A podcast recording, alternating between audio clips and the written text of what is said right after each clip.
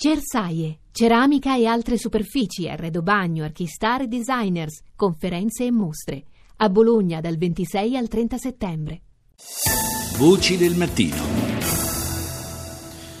Le 6.40 minuti e 32 secondi, buongiorno di nuovo da Paolo Salerno, seconda parte di Voci del Mattino. Il 14 aprile del 2015 la Corte europea dei diritti dell'uomo ha stabilito che Bruno Contrada, ex numero 3 del SISDE, non doveva essere condannato per concorso esterno in associazione mafiosa. Il nostro governo ha presentato allora alla Grand Chambre un ricorso che però è stato respinto dai giudici europei. Da allora, era settembre dello scorso anno, è passato appunto un anno, sono passati 12 mesi, ma lo Stato italiano non ha ancora attuato la sentenza. Oggi, davanti alla Corte d'Appello di Palermo, è prevista l'udienza per il cosiddetto incidente d'esecuzione. Ascoltiamo al microfono di Rita Pedizzi, il legale di Contrada, l'avvocato Stefano Giordano.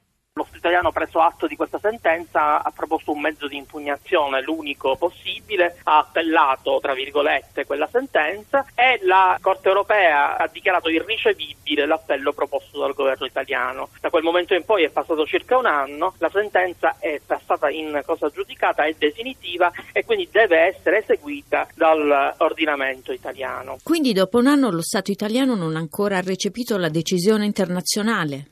Esattamente, si tratta di un caso abbastanza eh, isolato e particolare, nel senso che sono stati proposti da Contrada una serie di rimedi per cercare di eliminare gli effetti giuridici pregiudizievoli eh, della sentenza, ma ancora nessuno di questi è stato dichiarato ammissibile. L'ultimo tentativo, quello che stiamo facendo, che riteniamo anche il più fondato da un punto di vista tecnico-giuridico, è che riguarda l'istanza di revoca che è stata presentata dinanzi alla Corte d'Appello di Palermo, la stessa che ha effettivamente reso la sentenza che poi è divenuta definitiva con la condanna del Contrada e che dovrà decidere tramite questa istanza di revoca detta tecnicamente incidente di esecuzione se la sentenza deve essere eliminata, espunta dall'ordinamento giuridico italiano oppure no. Tenga presente che effettivamente lo Stato italiano ha l'obbligo giuridico internazionale pattizio che deriva appunto dalla Convenzione europea dei diritti dell'uomo, di eliminare ogni effetto pregiudizievole che la sentenza, tra virgolette, viziata ha determinato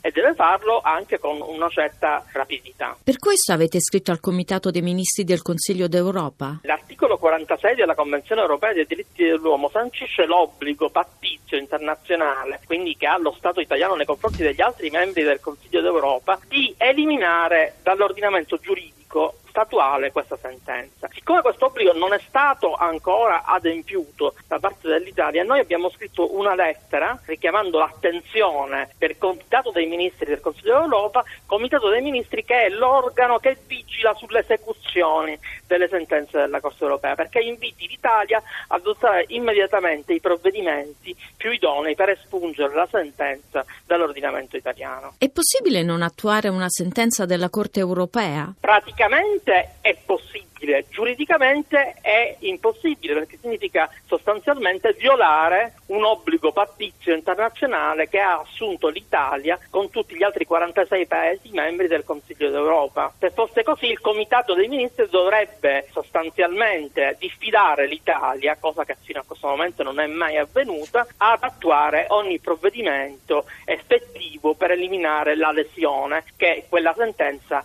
determinato. E alla diffida cosa seguirebbe? Sono ipotesi meramente astratte perché non si sono mai verificate, eh, perlomeno nella, nell'esperienza che abbiamo noi eh, di queste cose. Generalmente paesi come l'Italia, che sono diciamo, la Francia, la Germania, che sono paesi dirigenti diciamo, del Consiglio d'Europa, dopo una raccomandazione politica specifica del Comitato dei Ministri trovano uno strumento giuridico, sia esso giudiziario, sia esso di altro tipo per effettuare quello che è l'obbligo imposto postogli dalla sentenza della Corte europea. Tenga presente che nel Comitato dei Ministri sono presenti tutti i ministri degli esteri degli Stati del Consiglio d'Europa e quindi normalmente il governo deve recepire sostanzialmente quello che comunque viene discusso all'interno del comitato stesso. Ecco perché la lettera inviata per conoscenza al Presidente della Repubblica eh, italiana e anche al Presidente del Consiglio dei Ministri e al Ministro degli Esteri del nostro Stato. Come sta vivendo questa attesa Contrada? Devo dire che lo vive con assoluta serenità, nonostante tutto, nonostante gli anni e il tempo diciamo, passato lo abbia chiaramente logorato. Da un punto di vista intellettivo è perfettamente vigile,